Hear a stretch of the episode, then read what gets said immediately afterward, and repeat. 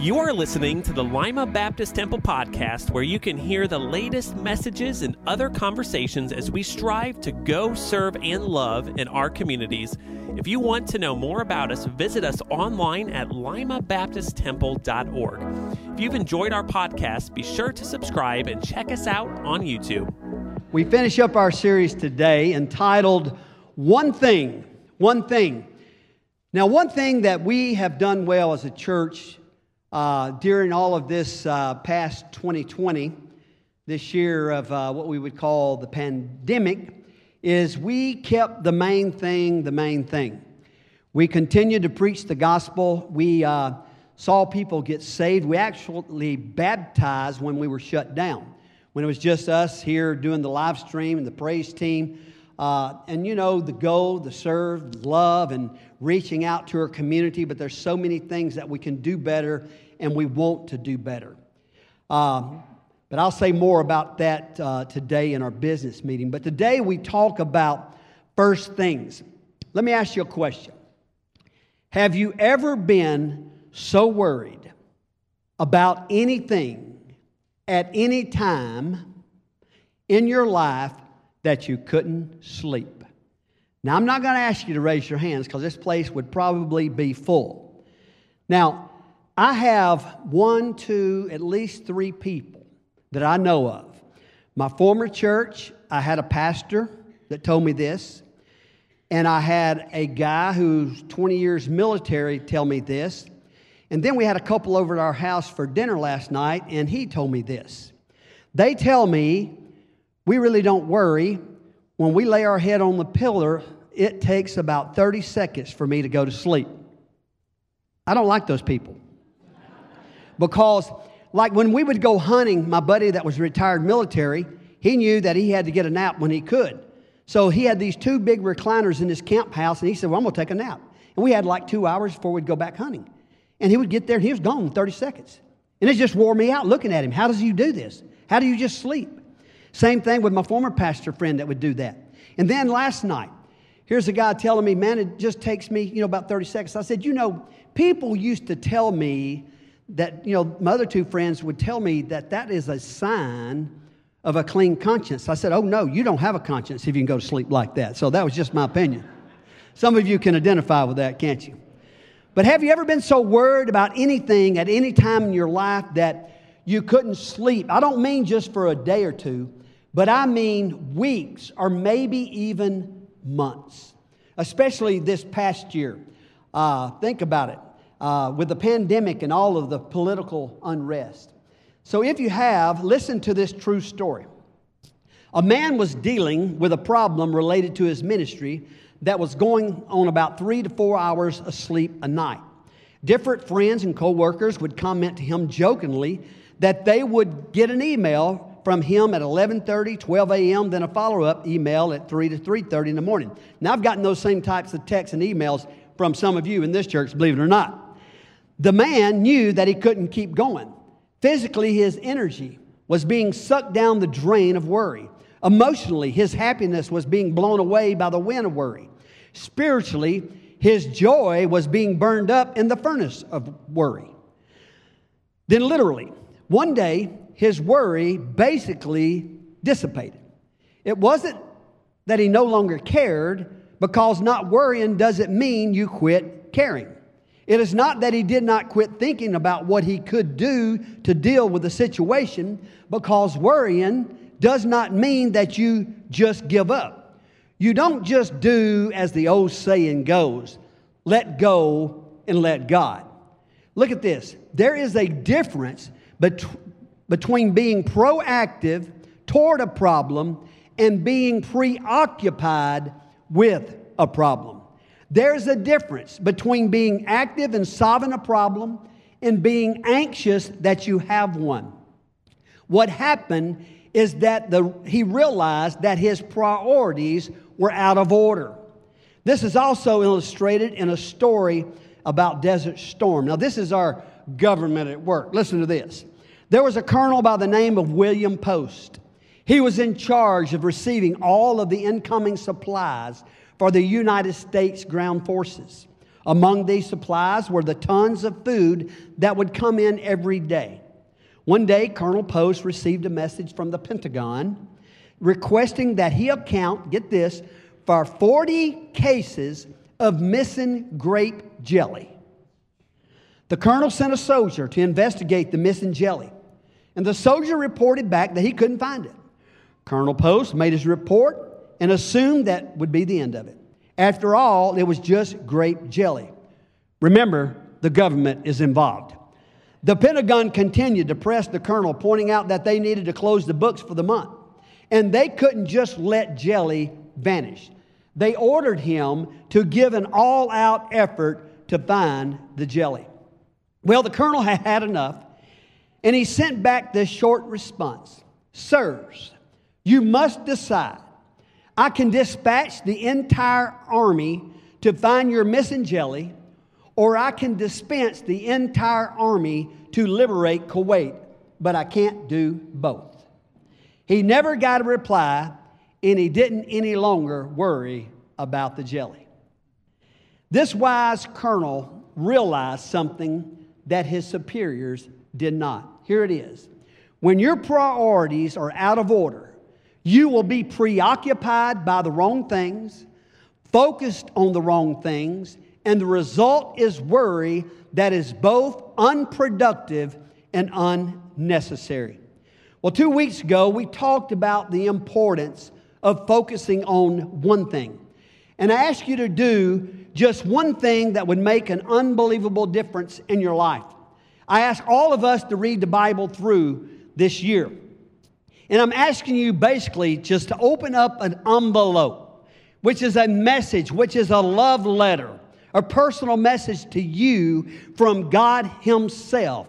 And that is exactly what happens when you read the good news of the Word. Now, I want to go deeper today. Focusing on one thing or just a few things can be dangerous if it is the wrong things. That is why I want to talk about first things. When we focus on the wrong things, it leads to a problem that we all have to deal with to one degree or another. It is called worry. Turn with me, if you haven't already, to Matthew 6, or you can follow on the screen. In the greatest sermon ever preached in the history of the universe, the Sermon on the Mount, the single longest section of that message, deals with worry. So here's Jesus is in verse 25. He says this Therefore, I tell you, do not be anxious about your life. Now, I find it amazing that Jesus pointed out that people worried about things 2,000 years ago. Just like we worry today, in fact, worried somewhat about similar things. Now, they're not exactly the same things, but he says in verse 25, Therefore I tell you, do not be anxious about your life, what you will eat or what you will drink, nor about your body, what you will put on. Is not life more than food, and the body more than clothing? Now, particularly here in America, we don't normally worry about having something to drink, eat, or wear. Even though there are people who are struggling. And though I'm not denying there are some hungry children and perhaps adults in the country, but when was the last time you literally heard of people starving to death in America? You see, they just changed the terminology. We still worry about life. We still worry about mortgage payments. We still worry about paying off college loans. We still worry about car insurance. We still worry about medical bills. Poor people spend their life looking for money, and rich people spend their life storing it up. See, poor people worry that they don't have any money, and rich people worry that they don't have enough. People are really worrying about what's going on in our country today more than any other time I can remember. Amen? It's like we have two Americas. Jesus does mention something in verse 25 that people worried about 2,000 years ago and still worry about, and that is our body. You see, everybody is born with this self consciousness of how they look and how they appear to others. Now, here I am outdating myself here, but listen, now dating myself, Paul Harvey. Everybody remember? Paul Harvey once told of an old man he knew who put braces on his false teeth so he would look younger. Now, buddy, that's going overboard, isn't it? Huh? There is one thing in particular that all of us in this room worry about, think about, stays on our mind, and it plays on our mind. That is, we worry about the future, which is why Jesus concludes the message with this lesson in verse 34. Therefore, do not be anxious about tomorrow, for tomorrow be anxious for its, will be anxious for itself. Sufficient for the day is its own trouble. And I say amen and amen to that verse. You see, we allow the clouds of tomorrow to cover up the sunshine of today. Now, I'm going to tell you something that you already know.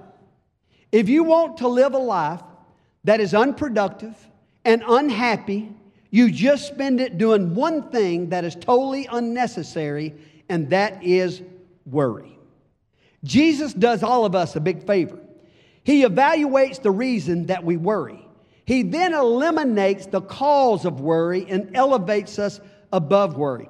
So, first, He is going to give us the negative side of the problem. Then, He is going to give us the positive side of the solution.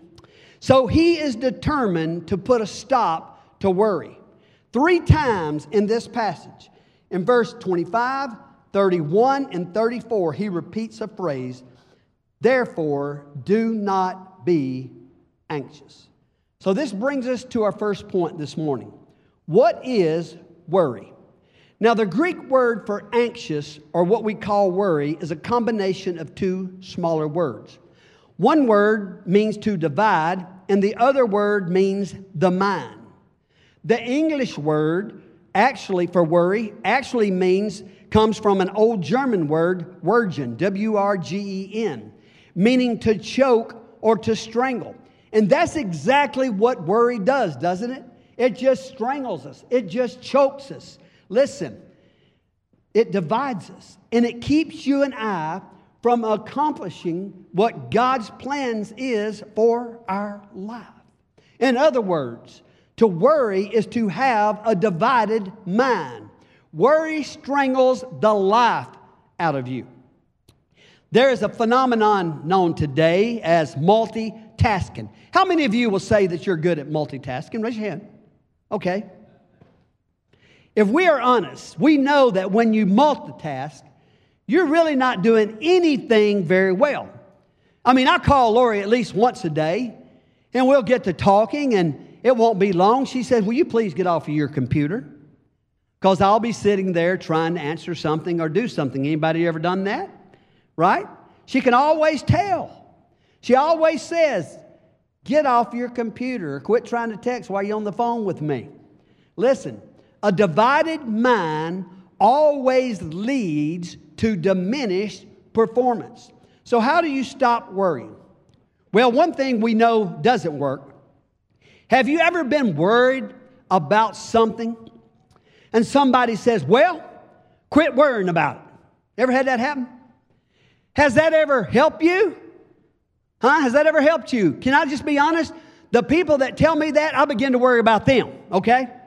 That's what happens. Jesus does something that is just unbelievable. He does something that no other psychologist would have ever thought about.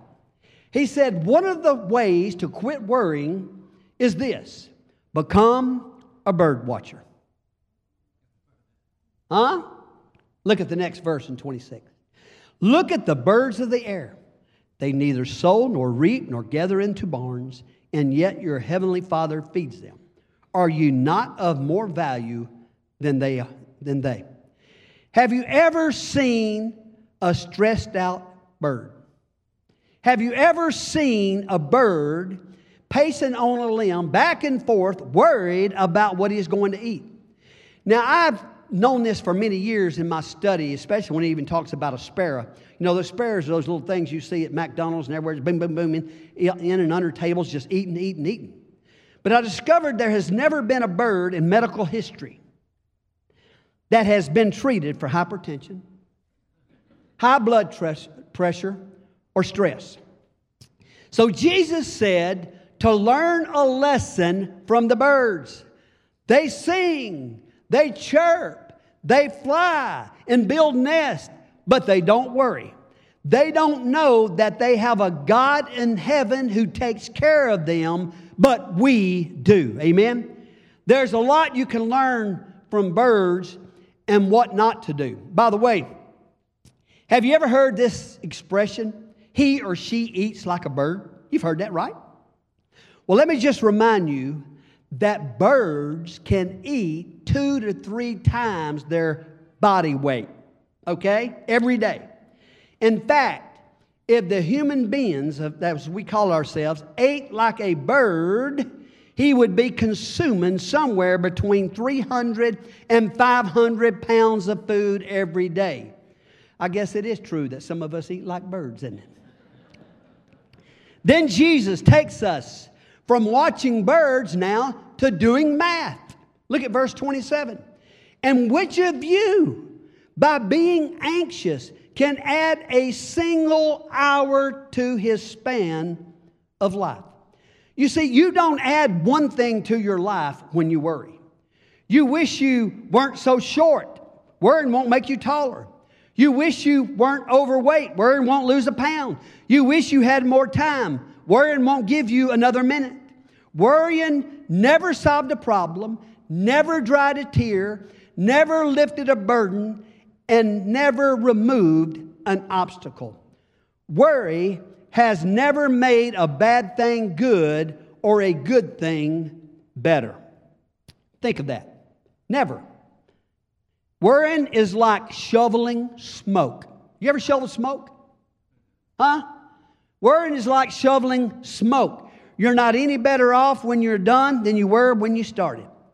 Now, listen, if you don't get anything else out of this message this morning, in a moment, I want you to write down two statements. And this is where God really began to speak to me.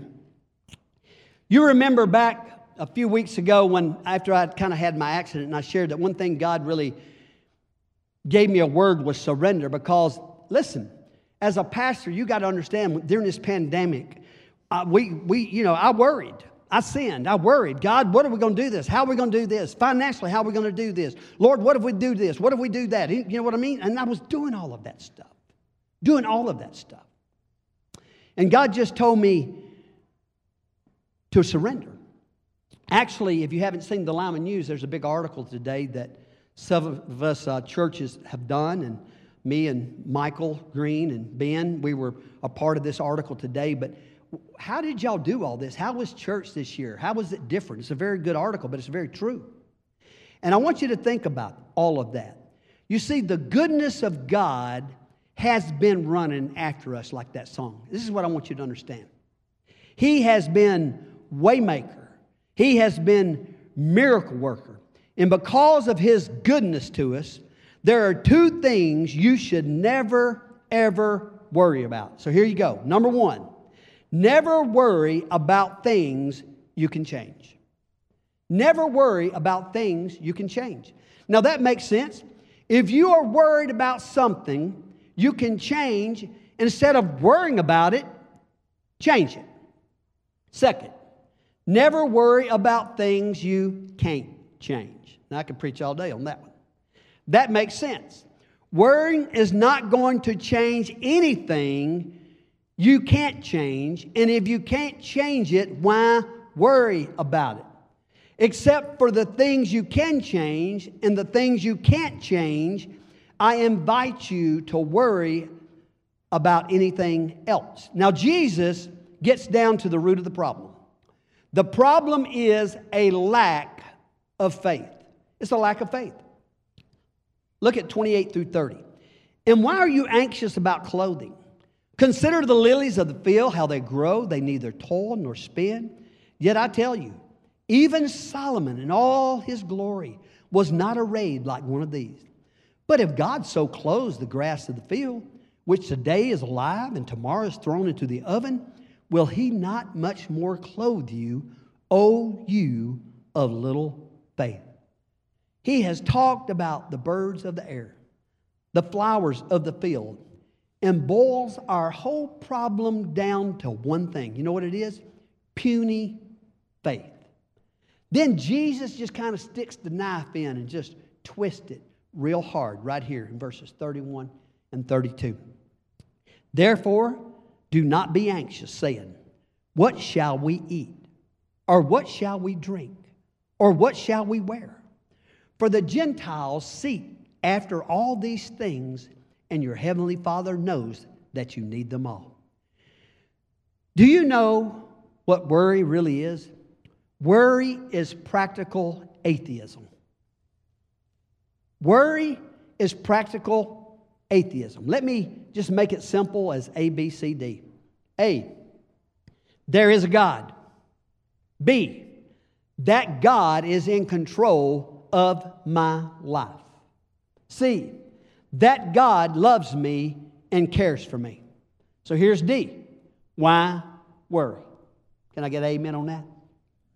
The only reason at the bottom of why we worry is because we either don't believe there is a God, or even if we do, we don't believe He is really in control of our lives, or even if we do, we don't believe He cares.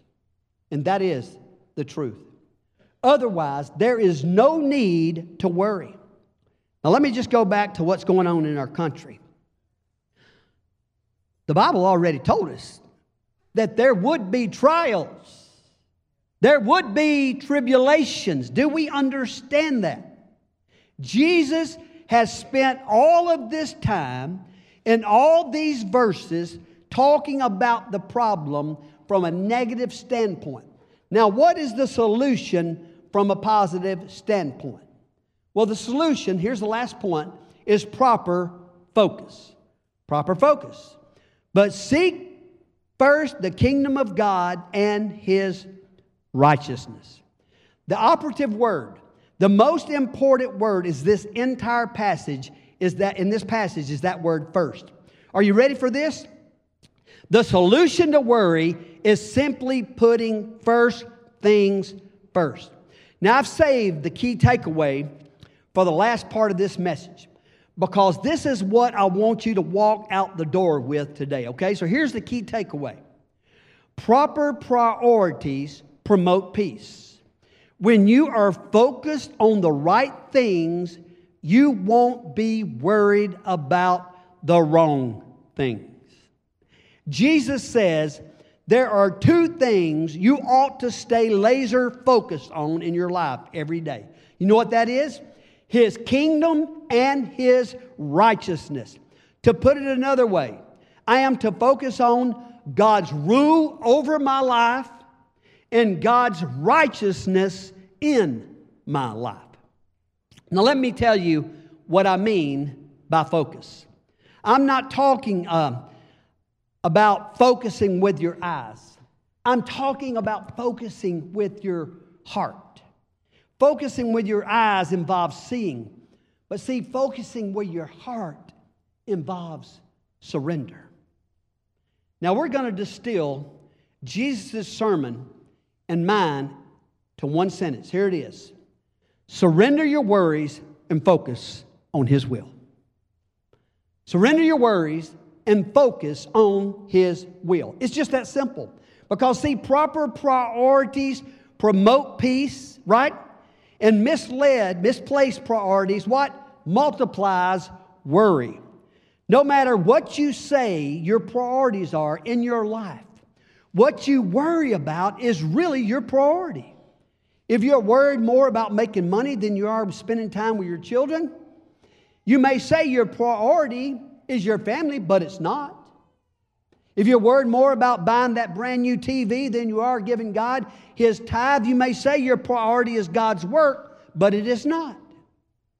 If you are worried more about how to cover up a sin than you are about admitting it and repenting of it, You may say you are connected about getting right with God, but you're not. Every day, your first priority should be His rule over your life and His righteousness in your life. Guess what happens? When you focus on His will, He takes care of your worries. Listen again to verse 33. But seek first the kingdom of God and His righteousness, and all of these things will be added to you. You see, you focus on what God wants to do in you and through you on a daily basis, and He will take care of what needs to happen for you. Now, here's the conclusion. Verse 34 Therefore, do not be anxious about tomorrow, for tomorrow will be anxious for itself. Sufficient for the day is its own trouble.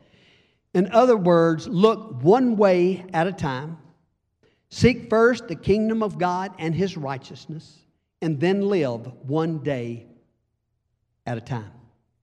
Meet today's problems with today's strength.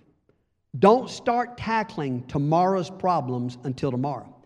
But you know why? Because God doesn't give you any strength to face tomorrow. He just gives you strength to face today. Listen to this story. Many years ago, William Osler, a renowned, renowned Canadian doctor, gave a speech to the students of Yale University on how to make the most out of life.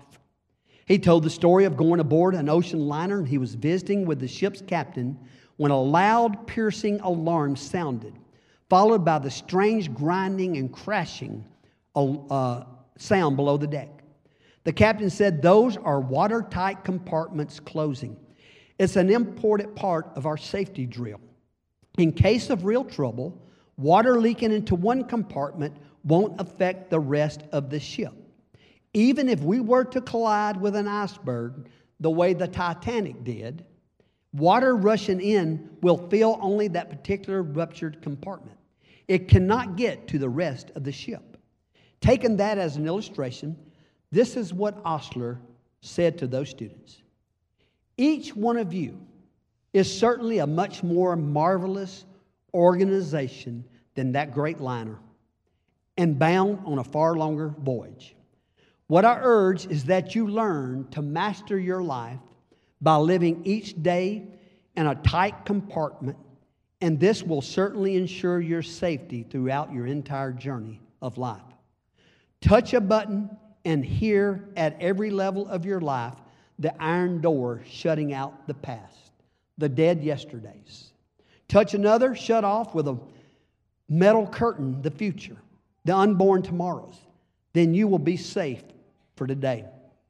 Do not think of the amount you have to accomplish, the difficulties you have to overcome, but set earnestly at the little task near your elbow, letting that be sufficient for the day. For surely our plain duty is not to see what lies ahead, lies dimly at a distance, but to do what lies clearly at hand.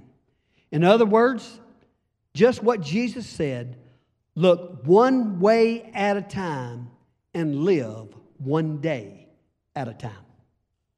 Now, I want to ask you to do something. We have 50 weeks left in this year. Go home today, sit down, take out a sheet of paper. Write down three to five of the top things you're worried about. Then this is what I want you to do I want you to surrender every single one of them to Jesus. Shift your focus, change your priorities, and be obsessed with His kingdom and His righteousness, and let worry, let Him worry about everything else for you. Well, here's the ultimate question I don't know who wrote these words, but they're well worth hearing. What does your life revolve around? Remember this as you consider your answer. We have made ourselves the center of everything in this world, but God will be at the center of everything in heaven. The decision you made or will make, either for or against Christ, should be measurably by what your life revolves around. If it is not God, you won't like heaven and you probably won't get to go there. You make sure the one or two or three things you do this year are the first things you ought to do be ought to be doing and God will take care of everything else. Let's pray together. If you're here today, can I just ask you honestly, with the, what's going on in our country, but even maybe in your own life, nobody looking around, say, Pastor, I really need that you, for you to pray that God would just release this worry in my life. Would you just raise your hand and just be honest right now? Hands up everywhere. Everywhere. Go ahead and put them down. Now, this is a prayer I want you to pray silently. It's something that I've mentioned in this church three or four times that my mother gave me when I was 17 years old. And this is what I want you to just ask to the Lord. Say this to the Lord right now. Say, Dear Lord Jesus, help me to understand that there is no trial, no trouble, or no circumstance that can ever touch me until, first of all, it's gone past God, past Christ, then right through to me. But I refuse to become panicky as I lift up my eyes and realize that if it has come that far, it must have come as some purpose of blessing to my own heart. Father, thank you for hearing my prayer. For others of you today, if you don't know Jesus as your personal Lord and Savior, I want to invite you to invite Him into your heart. And you just pray this prayer silently Dear Lord Jesus, I am a sinner. And I ask that you come into my heart and forgive me of all my sin. Father, thank you for dying on a cross for my sin. And Lord, thank you for raising up from the dead, that God, one day you will come back to receive us. But Father, if I were to die today, God, now I know that I would be with you because I've asked you to come into my heart as Lord and Savior. If you prayed that prayer today, then you just became a child of God. In a moment, we're going to open up this altar. And as we talk about and sing about the goodness of God, many of you, God has been good to you. If you just want to come and thank God for that or whatever, but whatever you need to do today to leave at this altar, our pastors will be here. We'll be glad to pray for you. Father, today, I thank you so much for your word. Lord, thank you for who you are. And Lord, today I pray that there would be many that would just release this thing called worry. And God, for someone who has prayed to receive you, that God, they would come today and make that public. So, Lord, we just leave it all in your hands. We thank you for being with us today. In your precious name, I pray. Amen. Thanks for listening to the Lima Baptist Temple podcast. We hope you are encouraged today, and we would love to hear from you. If you have a prayer request, a topic you would like to discuss, or want to share what God is doing in your life, visit us online at limabaptisttemple.org forward slash central hub.